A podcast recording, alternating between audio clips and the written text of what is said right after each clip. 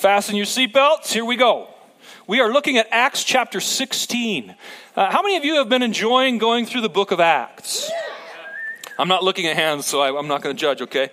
But what we've been doing is we've been going through the book of Acts as a congregation, and we have a reading plan. So each week there's a chapter or two for you to read, and then we talk about it on Sunday. So this last week, hopefully some of you were reading Acts chapter 16 and thinking about these stories and wondering about what maybe we could learn on Sunday when we get together and, and talk about this. Uh, you don't have to go back to the beginning to join us. You can join us this week by reading chapters 17 and 18, and then I will be discussing that with you next week as a part of our message. Uh, yeah. Chapter 16. Now, if I know me, I'm not going to get through the whole chapter. And if you know me, you know I'm not going to get through the whole chapter. So I've had to kind of pick and choose what to focus on this morning because just one chapter in, a, in the Bible is so rich with the knowledge of God and His intent for His people and stories that encourage us and strengthen our faith. And there's so much that we can learn I want to begin in chapter 16 with verse 1. Paul came also to Derbe and Lystra. Now, Paul has been here before. We saw that earlier in the book of Acts. This is Paul's second missionary journey. He's embarked on a new adventure. And we begin to learn. You know, I just got to stop here for a second and remind you this is your heritage as believers in Christ, you're looking back at your family generations and generations ago, and it helps you understand why you are where you are today as a believer. It's important for us to understand our own history because it informs us about God's intent for us. A disciple was there named Timothy, the son of a Jewish woman who was a believer, but his father was a Greek. Uh oh. Now, if you've been with us at all this summer through the book of Acts, you understand there's a very significant controversy that goes on between Jews and Gentiles, the Jews and the Greeks, God's people and not. And so we understand, we learned a little bit last week about the Council of Jerusalem, right? And these controversies that are going on within the church and how they're resolving them. How many of you have heard of Timothy? Yeah, you've heard of Timothy. How, how come you heard of Timothy? He's got two letters in the Bible written to him from Paul, but this is the historical moment where the Apostle Paul meets Timothy. And so we, we kind of begin to understand how this relationship between Paul and Timothy began. But, but Timothy is, so his mom's Jewish, his dad's Greek. We don't understand or know what the situation was with his father or what he believed, but certainly his mother was a believer. He was well spoken of by the brothers at Lystra and Iconium. When we look at Paul's letters to Timothy later, we, we learn what Paul's attitude towards Timothy was. It says in 1 Timothy chapter 1, when Paul's beginning to write his letter to Timothy, he says, To Timothy, my true child in the faith. Grace, mercy, and peace from God the Father and Christ Jesus our Lord. Paul saw Timothy as a child of his in the faith. We see in 2 Timothy chapter 1, I thank God whom I serve as my ancestors did with a clear conscience as I remember you constantly in my prayers night and day. As I remember your tears, I long to see you that I may be filled with joy. We catch a glimpse here of Paul's emotion and his heart about Timothy. He loved Timothy as a son, a spiritual son. And he's going along on this journey, and you never know who you're going to meet in your life, do you? He's just traveling on, doing what, he, what God has called him to do, and all of a sudden he meets this person who he will spend the rest of his life mentoring and doing the work with. And this reminds me about what it means to be a part of a community. You know, why do we do things like small groups? Why do we come together? Why do our relationships matter? And think of all the people that went ahead of you that had an influence on you. Maybe you didn't have that, but for, for a lot of us, there were generations before. People that we ran into along the way, and they put their arm around us and they began to take us along with them. Mentors, fathers and mothers in the faith, strong friends. Do you have strong friends? Do you have people that are more mature than you, or maybe have been there before, that you can talk to about your life? Or people that are your age that you can maybe walk through life a little bit with. Why? We need people that to invest in us and we need to invest in others. I think more often than not, we see ourselves as the recipients, not necessarily the ones who need to give. But it's, it's true that I need what you have. I, I don't have all the gifts.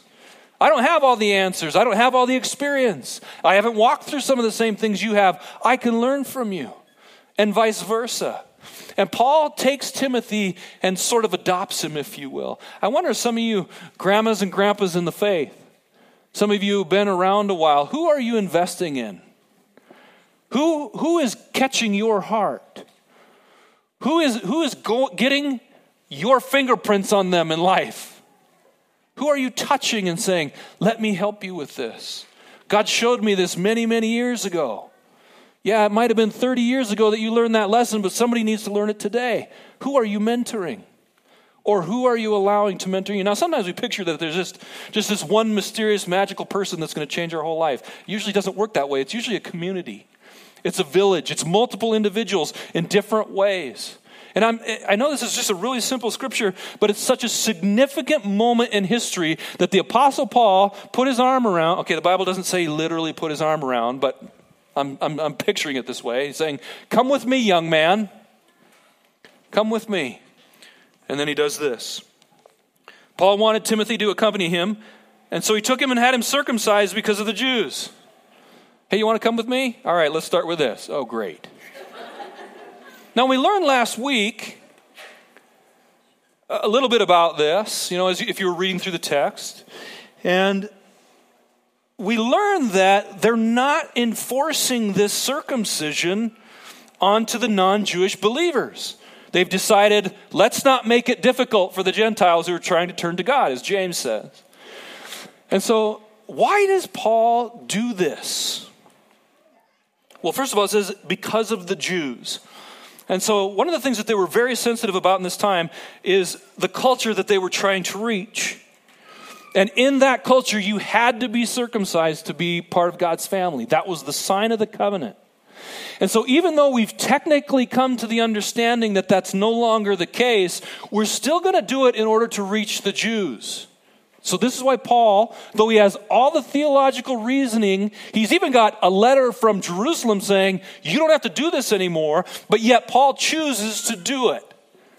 And it sort of makes you start to think, Why? It reminds me of this question I ask you on a regular basis that maybe bothers you because it bothers me. And it's like this Is being right always the most important thing? Paul didn't have to circumcise Timothy, and he would have been right to not do so. Wait, what? Do you understand what I'm saying? He would have technically been correct. He didn't have to do it. But he chose to do it because of what he was trying to accomplish with a group of people. He's trying to reach somebody.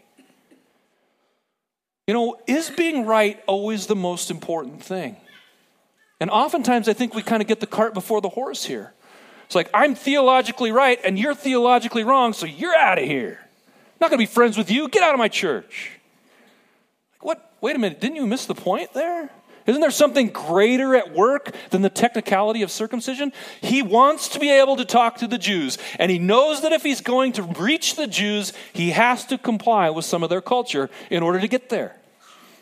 And sometimes we can get in this mindset where even though we don't like everything that we're dealing with, we've got to figure out how to work in it, regardless of what we think theologically about it. And it's a very important lesson, and Paul does this. And I'm spilling water all over the pulpit. How many of you have been distracted the whole time because I've been spilling water here on the pulpit? Pay attention now. Don't look at the water. Is being right always the most important thing? I'm sure Timothy was wishing that Paul was not going to do this to him because it's not going to be a pleasant experience.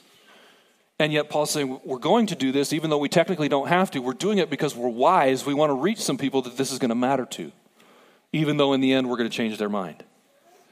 Do you understand what I'm getting at? This is a tough thing. It's a tough thing to wrestle with we know that at the end of the day, there is truth that's not movable, not shakable. Truth is always truth. Okay, it's not relative to you, it's not relative to a culture, it's not relative to a time. Truth is always true. But we do see circumstances and situations where Paul is willing to work different angles and be wise about what he chooses to do and not do in order to reach people. In fact, it says later in the Bible, elsewhere, he said, To the Jews I became a Jew so that I could reach them. And to the Greeks, I became a Greek so that I could reach them. We're going to learn about Paul on Mars Hill pretty soon, where he's preaching to the Greeks. And what does he do when he's preaching to the Greeks? He takes a Greek altar. My wife and I were there. Jen was there with us. We're in Athens. We're looking at all of these temples and these author, uh, altars to other gods. Well, Paul went ahead and used one of those to preach the gospel. If I did that in today's American Christianity, I'd be tarred and feathered. I'd be canceled. How dare I use this thing to, ah, it's not worthy of God. And yet, Paul was wise, he was clever. He wasn't bothered by that. He knew who the real God was. But he's trying to get through. And it says there when he says, I become a Jew to the Jews so I can reach them, and I become a Greek to the Greeks so that I can reach them, that I might win some. His objective was not to be right, dang it. His objective was to reach people, to see their lives transformed. Did he compromise truth to do that? No, but he was wise about it. And we learn a lot from Paul. Okay, what else is going on? Okay, he's got Timothy. He has to circumcise Timothy. And then it goes on, verse 4. As they went on their way through the cities, they delivered to them for observance. So, what are they doing? They're bringing the decisions that have been reached by the apostles and elders who were in Jerusalem. So, you know, again, this is one of those things you could just skim over, but, but if you stop and you think about it, you realize there's authority here. Okay? How many of you have had the t shirt that says, question authority? I was just reading in a book, there was a cartoon where two guys are standing in heaven at, and you know, St. Peter's at the pearly gates, which, by the way, I'm not going to argue the theology of that. It's a cartoon. Standing there, and and his buddy's leaning over to the guy, and he's going, "I think you should change your T-shirt." And it says "Question Authority" on his T-shirt, and he's standing at the pearly gate. Authority is a thing. Okay, it's, it's a whole another something else God's been stirring to me on the side. I'm not going to go into it, but there is authority and order in the kingdom of God. How, how was it the apostles and the elders, they were considered authoritative in the church in Jerusalem, come to this decision, and this decision goes to the rest of the church in the world? It's authoritative. There's an order that God has. They've examined the scriptures, they come to the conclusion, they've agreed about what they're going to do, and that goes out. This tells you something about the church. The church has order and authority. Does that make you uncomfortable? I think it's very, very important for us to grapple with what that looks like and how it works. Because it's not only true in the natural, it's also true in the supernatural, which the very next story we're going to look at, is going to tell us about. Authority is, I, I think of the one of the words that comes to my mind when I think of authority is author. When an author writes a book, he's determining what's going on the page, he or she, right? They're the authority in the situation. They're writing what they want to write. They don't care what you think about what they're writing. They might, if they're smart, they'll take your advice, right? But they're the one who decides. And so, Paul, part of his mission is he's saying, those in authority in the church have decided this, and we're spreading this to all the other churches so they can have this information and move forward. There's an authority in the kingdom of God and in the early church. And then it says in verse 5 so the churches were strengthened. What happened because of this decision? There's a strength that comes. they they're starting to figure out how to navigate this Jewish Gentile connection. God has just tore down the dividing wall between the races and he's bringing them together. And so they have, they're getting strengthened by what's coming. So the churches were strengthened in the faith and they increased in numbers daily. Again, this is a repeat theme we're seeing through the book of Acts. God expects the church to grow. He expects people to hear the gospel. He expects people to change their mind and embrace his way of life and become a part of this family, that the community could grow, that the mission would continue, that people's lives would be transformed by this good news. So, We see some repeat themes here in Acts that have been going on. The church continues to be encouraged, it continues to be strengthened, even with persecution. People are coming to Christ. It's awesome. And this is our heritage. This is even happening. How did you come to Christ? You had an Acts moment at some point. Maybe you grew up in the church. Maybe you didn't. But all along your journey, God has been influencing you at different times through different people in different ways. And today you sit here listening to the gospel. Because God's been doing this work for 2,000 years. And you and I are a part of it still today to be doing it. We get into some interesting things here as we go on, verse 6. And they went through the region of Phrygia and Galatia, having been forbidden by the Holy Spirit to speak the word in Asia. And when they had come to Mysia, they attempted to go to Bithynia, but the Spirit of Jesus would not allow them. Anyone's theology getting messed with here? We're talking about modern day Turkey right now. And as they're, they, they are working through modern day Turkey, and as they get kind of towards the western side of the map, there's this whole area here that they're try, wanting to go into, but God keeps stopping them. In verse 8, so passing by Mysia, they went down to Troas, and a vision appeared to Paul in the night. A man of Macedonia was standing there, urging him and saying, Come over to Macedonia and help us. And when Paul had seen the vision, immediately we sought to go to Macedonia, concluding that God had called us to preach the gospel to them. It's really probably for many of us as, as we read this this week we saw a, vi- a very descriptive and intentional picture of what it means to be led by the Holy Spirit. That the Holy Spirit quite literally is intervening in these guys' journey, both preventing things and prompting things. And so we hit things like this and we go, oh, yeah, but that's Paul. He had that experience. He had access to that. We don't have access to that. But the scripture doesn't teach that.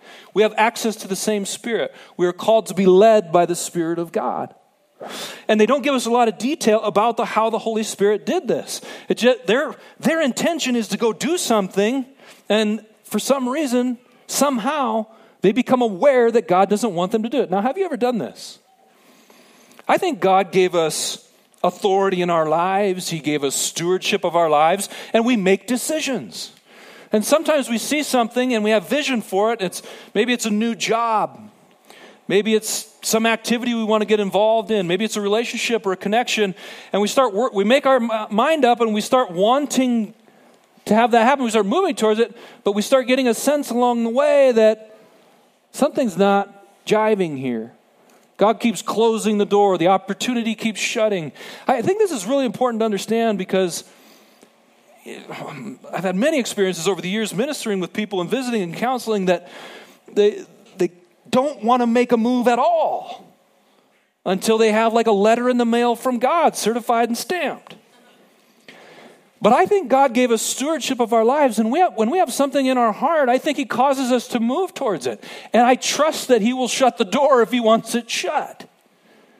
And that's how He leads us. So I think, man, I think I, I, I want to I wanna become a, you know, whatever. I'm going to become a cosmetologist. That's what I'm going to do, God. Can you see me as a cosmetologist?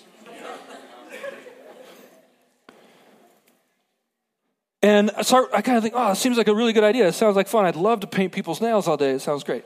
So I start working towards that, but then, but then I'm like, man, my, I'm not settled in my heart. My wife's definitely not settled. And people are asking me tough questions and, well, how are you going to do it? And pretty soon I'm like, wait a minute. God is starting to show me through other people and through his spirit and even in my own heart, that's a bad idea. You're going to hate it. And I would. God works like that. These guys are, how, how could you stop? Paul, if the Apostle Paul appeared to you and said, I'm going to preach the gospel in Turkey, and you go, because Paul talked like that, and you'd go, absolutely, that's a great idea. Go do it. Who would stop him? But God goes, That's not what I want for you right now, Paul. It's noble, it's right, it's good, not today. We have to trust God with those decisions that we make as we move along, and the Holy Spirit works with us, encouraging us. Now, we're going to get into a bit more detail here. Paul has this vision. Don't you wish you would have this sometimes? I know some people do have this experience. But man, I would love it if to have something so graphic like this. And I, I don't know, was Paul just dreaming and he woke up from his dream and he saw this? And when Paul had seen the vision, immediately we sought to go out to Macedonia. And probably a word that almost all of us skipped over, but I think it's so important. In, in the ESV, it says concluding. Is that what it says on what I got up there, too? Yeah. Immediately we sought to go into Macedonia, concluding that God had called us to preach the gospel. Well, no kidding. That's kind of our attitude now. It's like, oh, you had a vision, of course you conclude to go do that. But I don't think it's that easy. Following the Holy Spirit isn't always that clear. There's a point where we have to decide what we're going to do a decision, a conclusion. See, this whole idea of conclusion uh, what it was originally in the Greek is something that's uh, knitted together or coming together and, and concluded and proved. You know, we say it was like used for getting on a ship, even. Everything's come together, and so we're going to go on this ship somewhere. And, and, so there's all these different concepts that come into play. The idea being get on board. They got on board with the idea. They came to the conclusion. They exchanged words, they exchanged ideas and thoughts, and they came to the conclusion. Here's the thing there's a reason we have community around us it's to collaborate, it's to affirm. Too often, I run into this where people are like, God told me, and it doesn't matter what anyone else says. You ever had a situation like that? someone concluded without you? God told me to be a cosmetologist. That's what I'm doing, Janny. You can't stop me. And we all kind of roll our eyes and shake our heads and go, This is a really bad idea. There's nothing affirming in me. We, we see in the Bible, the Bible, you know what's cool is the Bible gives us instruction about these things. So they come to this conclusion. They had to decide. If I'm praying about something and I'm sensing it, and I go talk to my wife about it, and I talk to some of my mentors, and I call up Ryan Dalkey, and I give Aaron Schwabauer a call, and we, we talk about, guys, I'm feeling this, I'm thinking this, and they're like, man, I, I really, I, I sense that that's good, I think that that's good, or I think it's a good idea, but I don't feel good about it. And we keep praying about it until we get affirmation. That's why we have community. We need each other. These things are to be weighed and judged if I could use that word.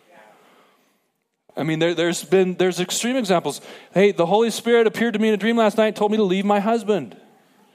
You're never going to get me on board with that. It contradicts Scripture. We have those things as well. We have to be very, very wise about these things.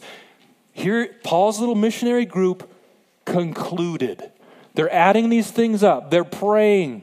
They're, and they've come to this decision based on this prophetic kind of input. You and I are no different. I got a couple passages here, but it looks like I left them out of my notes. Oh, there it is 1 Corinthians chapter 14. And Paul's talking about prophecy because in, in, in Corinth, they're very exuberant about the gifts. We don't see this a lot in the other churches, but in Corinth, man, they're like hyper charismatics. They're having really chaotic services. And it's really getting out of control and disorderly. And Paul's setting them straight. He's saying, it does not work this way.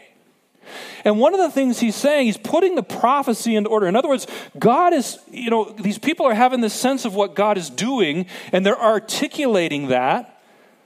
You know, when someone speaks, we, we think of prophecy as God took over the body and made my mouth move, and thus saith the Lord, you need to go be nice to your wife. No, it doesn't work like that. It's a sense. It's like, I have this thing, and so I'm taking godly language and I'm, tra- I'm trying to translate it into English and tell people about it.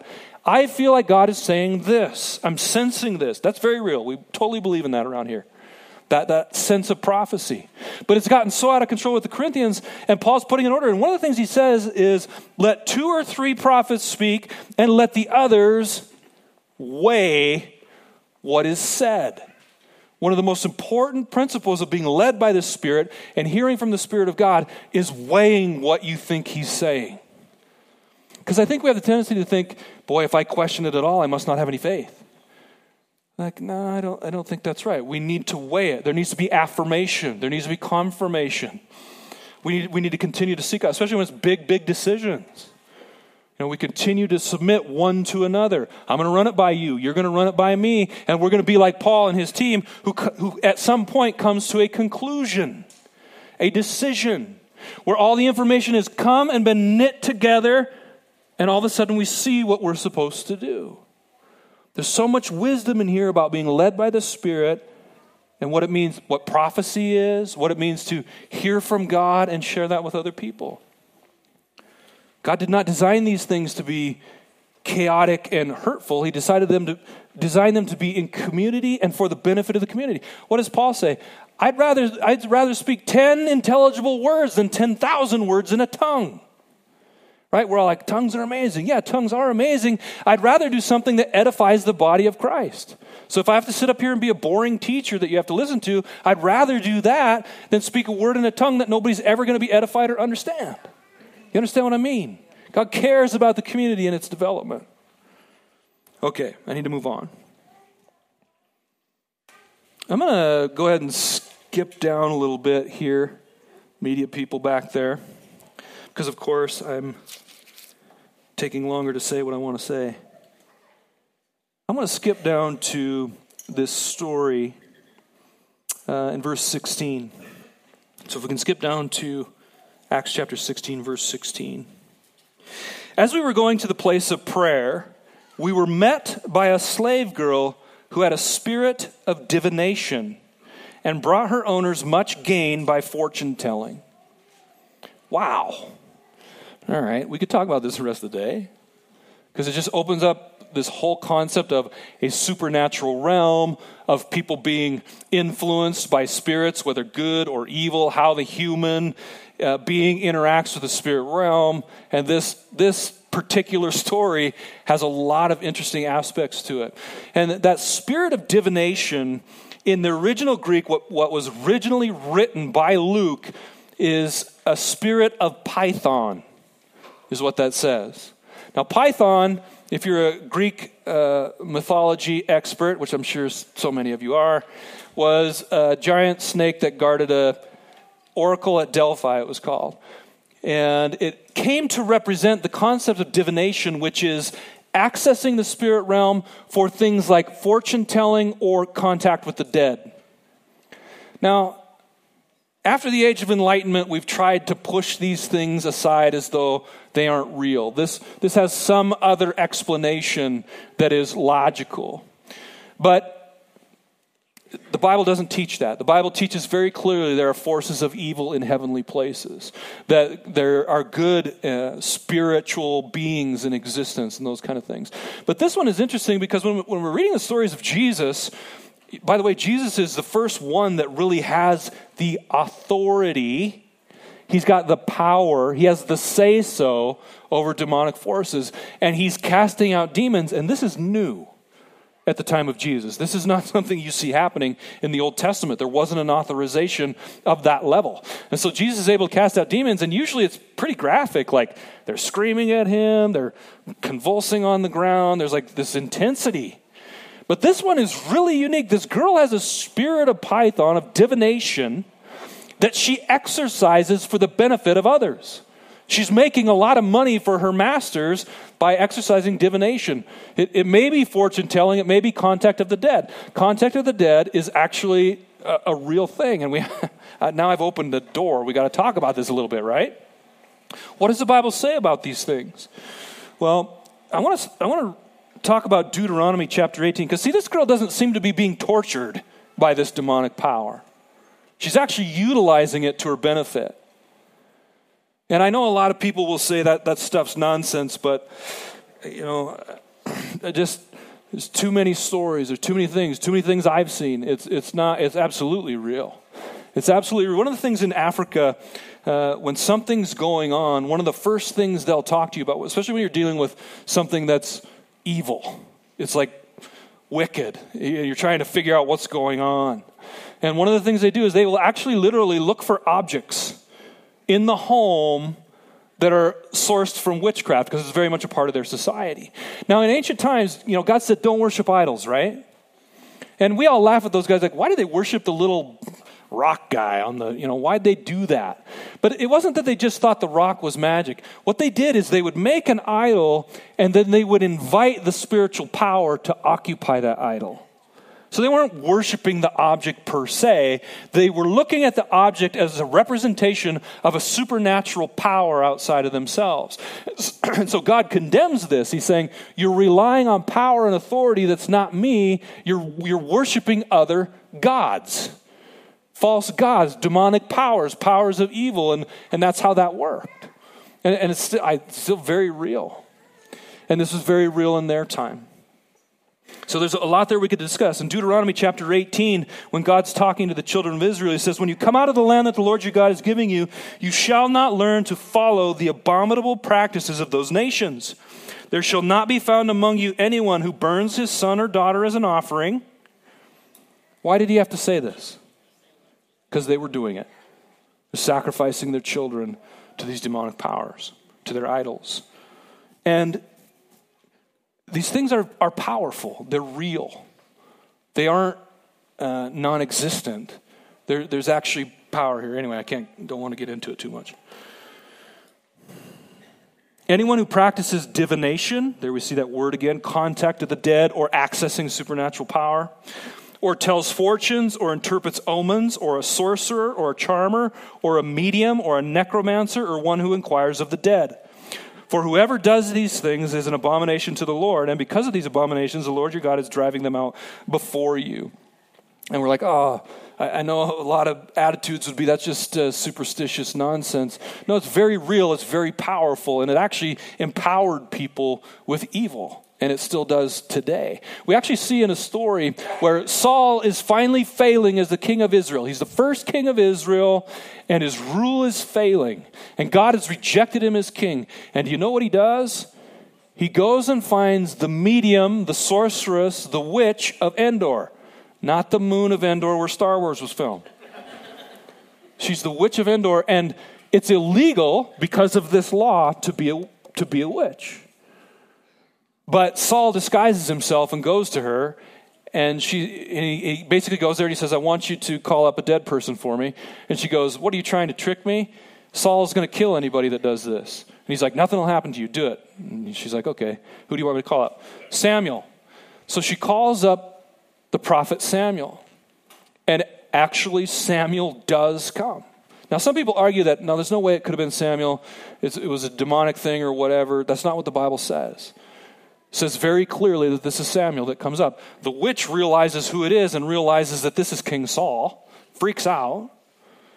And Samuel speaks to him and he rebukes him and, and he's rejected as king. And shortly thereafter, Saul's dead. He dies. And it says in Samuel chapter 15, verse 23 For rebellion is as the sin of divination. Rebellion is like witchcraft. And Saul had rebelled against God, and it was equivalent in God's mind to participating in contact of the dead or using other power other than God himself. Because you have rejected the word of the Lord, okay, for rebellion is as a sin of divination, and presumption is as iniquity and idolatry. Because you have rejected the word of the Lord, he also has rejected you from being king. This is a powerfully weird and evil and terrible situation when Paul begins to dive into power outside of God himself. Okay, let's come back to our story. Paul, actually, uh, I'll give you one more verse before we wrap up the, the story of this girl. Ephesians chapter 6, verse 12. For we wrestle not against flesh and blood which we often feel like is the case, but against principalities and powers, against cosmic powers, authorities, rulers. There's lots of words we can use there in different translations. Rulers, authorities, there's that word authority again, cosmic powers over this present darkness against the spiritual forces of evil in heavenly places. This is real. And we have to understand that there's so much more going on than meets the eye. And here Paul is in this situation in Philippi where this girl is following behind them, and we see that this is going on for days. And she's saying, These are the guys that know the way. These are the guys who are proclaiming to you salvation. What? A force of evil, a non God power, is telling the truth? That's interesting in and of itself. And Paul, they, I, wonder, I wonder what Paul thought at first. He's like, that's really weird and it's not right, but she's plugging for us, so I guess we'll keep her going.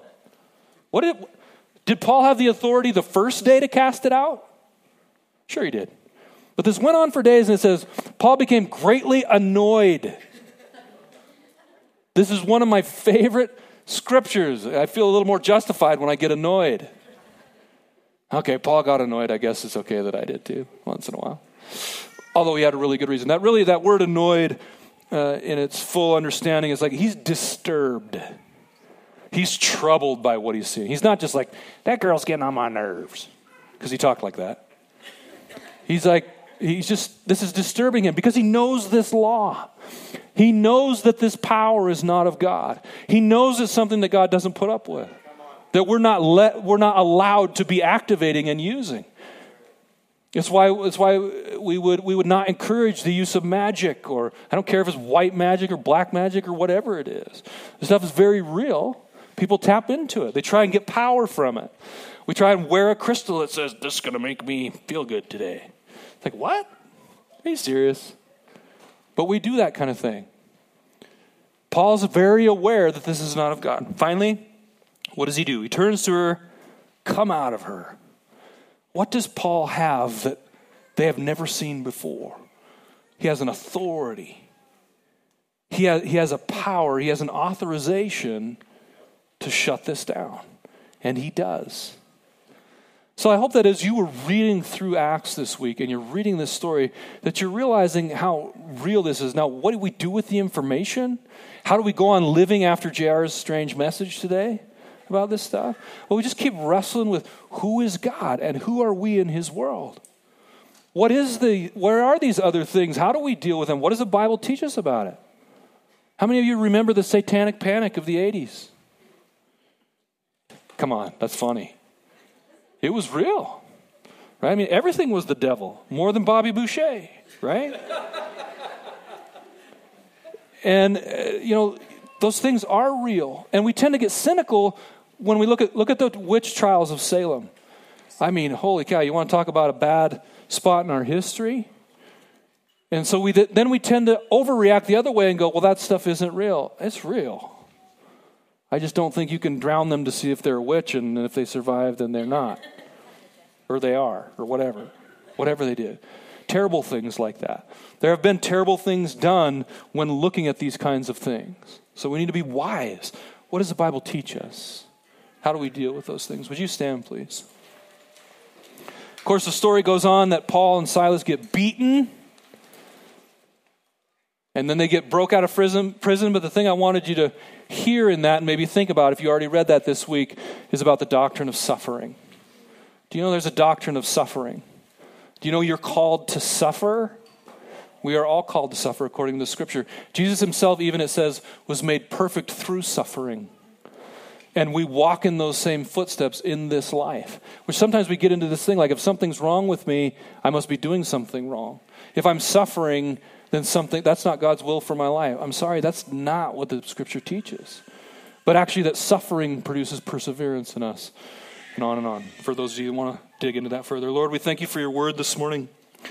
Lord, I pray that God help us not be foolish with what we've learned, but to be wise.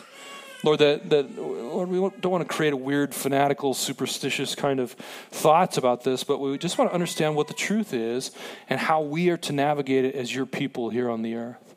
Lord, and to understand how much power and authority you have and that, that we may be called to use at times. Lord, I pray a blessing on each person here today. Lord, that, that you would be, your spirit would be filling them as they go about their day, influencing their thoughts, just like they were, you were influencing Paul and Silas and Timothy as they're choosing where to go and feeling the resistance or the encouragement of your spirit. Lord, I pray that each one also would be growing in their understanding of that and following your lead in their lives. In Jesus' name, amen. Amen. If you'd like to receive prayer, I got a prayer team up over here. Would love to pray with you. Don't miss that opportunity if you would like to receive prayer. Otherwise, we'll see you next Sunday. Have a great rest of your week.